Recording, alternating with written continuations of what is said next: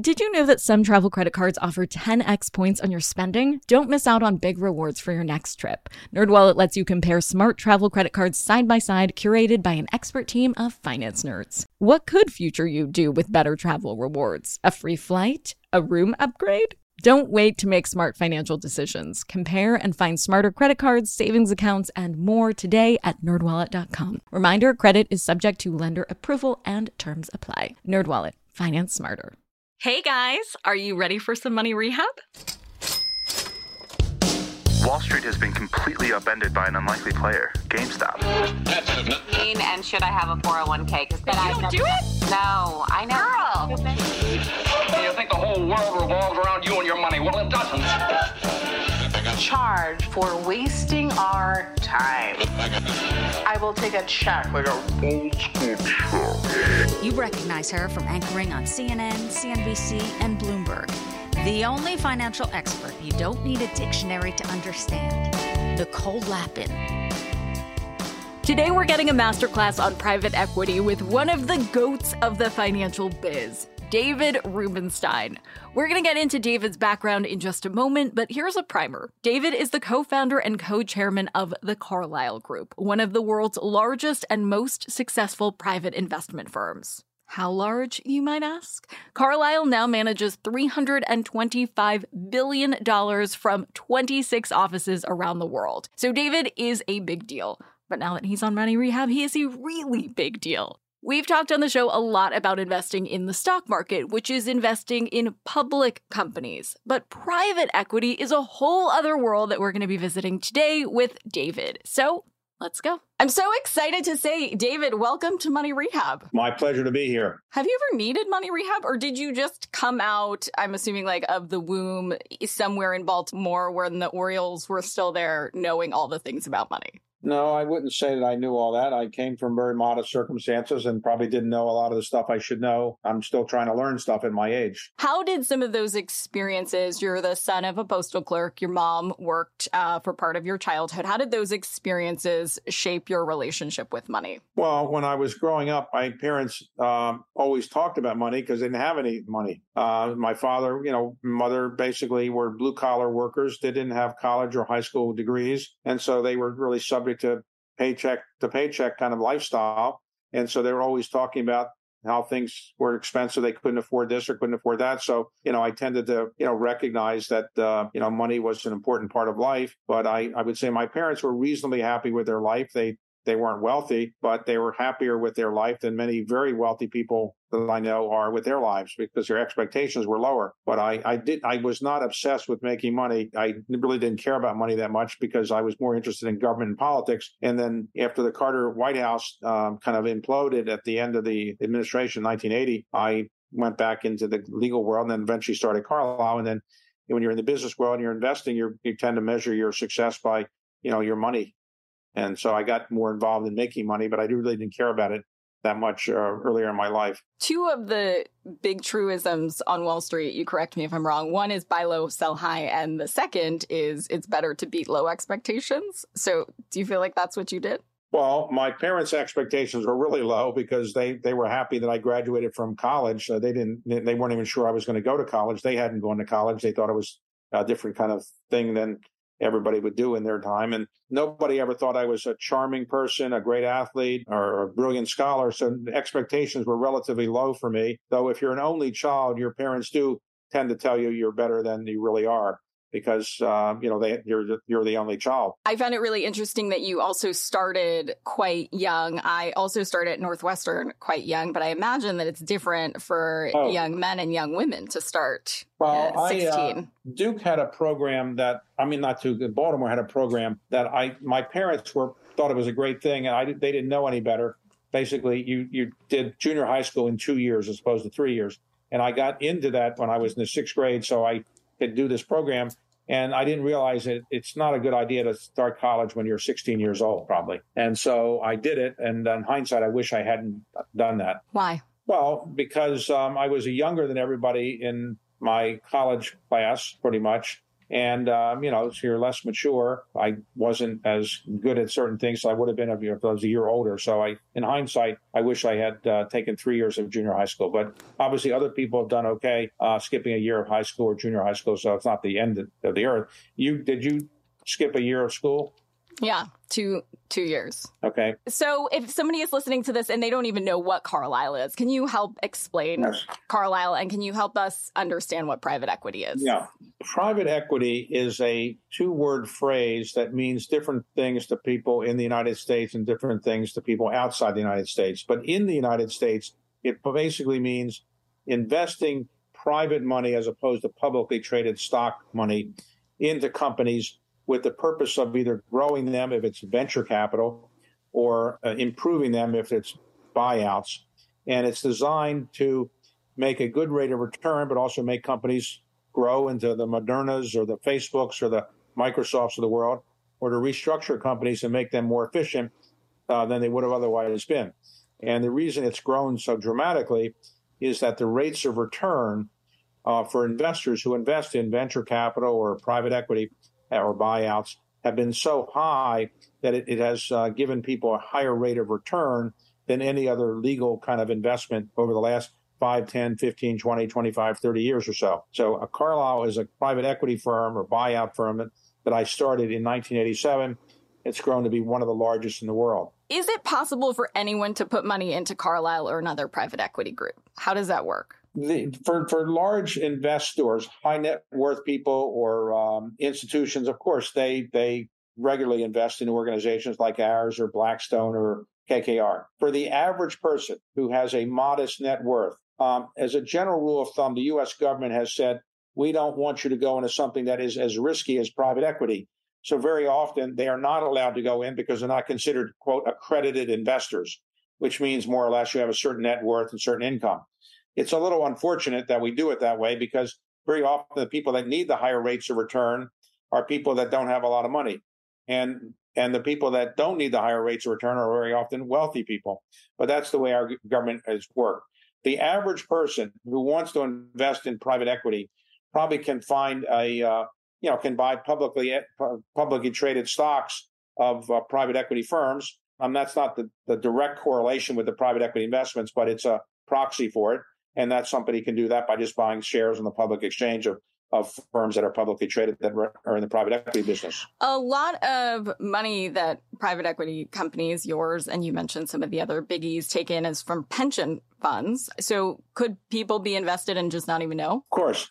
Most people in the United States have some kind of pension fund, and the pension funds are the biggest investors in private equity. So CalPERS or CalSTRS, the two biggest pension funds in the United States, in from California or New York State Common Fund or other funds like that, they are invested. And then if you're getting a pension from one of those, then obviously you are invested, even though you may not know it. And if somebody wants to get into private equity, how do they do that? To get into private equity, I think it's useful to get a college degree. I think it's useful to, after college, work in a large bank program, Goldman Sachs, JP Morgan, Morgan Stanley. They have very good two year training programs. Then after that, I would say you can either go work for a year or two in a private equity firm or go to a business school, get an MBA, and then go to a private equity firm later. But it's not usually the case that private equity firms that are large hire people that haven't had some training at some kind of financial service institution before they get into private equity. There are a lot of industries that you don't need a college degree. Is finance still one that you think you do? If you're a genius and you have a talent for numbers or business, you know, you don't need any degree. Bill Gates uh, doesn't have a college degree. Mark Zuckerberg doesn't have a college degree. They're not in private equity. They've done okay. Steve Jobs didn't have a college degree. Um, so obviously, if you're very talented and you have a drive, you can do well in anything. Uh, but as a general rule of thumb, if you play the odds, you're better like you're more likely to get a job in private equity if you have a college degree some training and financial experiences or financial institution, and then an MBA than if you dropped out of Harvard and just go look for a job. That's that's possible, but it's harder to, to get in private equity that way. We're in a bear market. Uh, I've heard you talk about whether or not we're in a recession. I, I believe you said that Carter called it a banana, tomato, tomato, banana, right. banana. I don't know. Uh, what is your prediction for where the economy will head in the rest of the year. The banana reference was the fact that Carter's inflation advisor said we were going to be in a recession, and Carter said, don't use that word. So the, the advisor kept saying, we're going to go like into banana. Um, but as to whether we're in a banana now or not, nobody really knows. Traditionally, two consecutive quarters of negative growth will give you a banana. Uh, well, while we've had two consecutive quarters of negative growth, the other indicators are are not indicating a recession. So we've had very high tax receipts, we've had very high uh, GDP, I mean very high uh, retail sales, and we've also had very very low unemployment. Normally, in a recession, you have unemployment being higher than it is today, three three point five percent. So we're not in a recession now. Um, throughout the over the last 50 years or so, the Federal Reserve has tried to raise interest rates, let's say nine or 10 times to beat inflation. And in almost all of those cases, the ultimate result was a recession. Uh, a soft landing, so called, is hard to do. Now, Jay Powell used to work at Carlyle. I've known him for a long time. He's very smart. Whether he can engineer a soft landing, I don't know. So I don't think we're in a recession now. But I'd say the markets are suggesting that we'll probably go into a modest recession at some point next year. That's what the market indicators uh, subscribe to. I, I don't know yet whether that's true. So, for people with long time horizons uh, who put their blinders on, that's no problem. But what about folks who are heading into retirement? Should people facing retirement within the next five years switch up their investment strategy? The biggest mistake that investors make, everybody agrees with this, is they get in the markets at the wrong time, they get out of the market at the wrong time. So, when the markets are going down, as they have, as you suggest, we've had a bear market um, they tend to get out. That's generally not the best thing to do. Generally, you know, when markets are rushing up and going high, they get in. What you should generally do is try to do what Warren Buffett does: avoid transaction costs, avoid taxes by holding on your assets through thick and thin. Eventually, if you invested in good companies with good management, they eventually will do well when the economy comes back. So I would say for people who retire, the most important thing is to, you know, not squander what you have and not try to be an investment genius and not try to get outsized rates of return because in retirement you generally don't need those outsized rates of return to live reasonably well. Where do you think there are some areas of uh, investing interest that people should look toward? Well, I think uh, healthcare is a very good one because you know we have a large percentage of our, our economy now healthcare related. Um, when I worked in the White House in the late 70s, seven to eight percent of the GDP was healthcare. Now it's about 21 or 22 percent. As people age, they need more medical attention and they want more medical attention. And that's a very good pair area to invest in. Financial tech, fintech, as it's called, is probably another area where people are going to get their money managed differently and, and have their assets uh, handled in a certain way. I think that's a very attractive area as well. I know you interviewed uh, Ray Dalio from Bridgewater. He came out and talked about big holdings in J and J and P and G during these economic times. Would you agree with that? Those consumer staples? Um, I think some consumer staples will do well. They they may not outperform the general economy. And now the problem with some consumer staples um, is that they they have to increase their prices because of inflation, and therefore because they're very dependent on consumers and consumers generally tend to shy away from things that have price increases that are above what they think is appropriate. Um, you might find that some consumer and retail um, areas are not going to do quite as well as they would before inflation became as big a problem as it is. You wrote a book called How to Lead. You've now written a book called How to Invest. What do great leaders and great investors uh, in your work have in common? What they have in common is they tend to come from middle class families, not poverty stricken families. They tend to be good in numbers. They tend to like to make decisions. They tend to not like to delegate. They tend to read enormous amounts of material, even if it's not relevant to their day to day job. And they also tend to be willing to defy conventional wisdom, which is to say they're willing to do things that other people tell them won't work. And they have the strength of personality to do that and get away with it. But I, I think that's what they tend to have in common. You are very interested, of course, in history. Are there any insights from our past informing us of how you see our current economy? Well, history is the best indicator of what's likely to happen in the future. And history would suggest today that probably we're going to be in a not wonderful uh, investment period for a while because interest rates are, are going up increasingly. And that's probably going to produce lower stock market returns. And it's going to make the economy operate more, more with more challenge. For today's tip, you can take straight to the bank. We flexed our financial muscles enough today. So, as a palate cleanser, here's a snippet from before my interview with David started, where one of my producers, Mike, jumped in with a very pressing question. about the Magna Carta? I did, my only question for you that I that I did want to ask because I, I thought it was astounding that you own the Magna Carta. Right. Um, I don't know how these. I don't know if it's an auction or how it works, how you get involved in purchasing something like that. But was the Magna Carta your first choice, or was there something? Was there No. another document that you were interested in that maybe you had to say like, well, I can't get the Treaty of Versailles, so I, I guess Magna Carta. No, um, I didn't have any interest in it until I actually was invited to a viewing of it. And it turned out they were auctioning it the next night.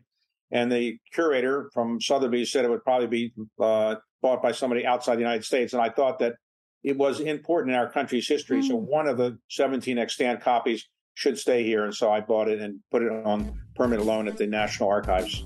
That's awesome. Thanks. That's aw- that's a great. Thanks for doing that. My birthday's been made.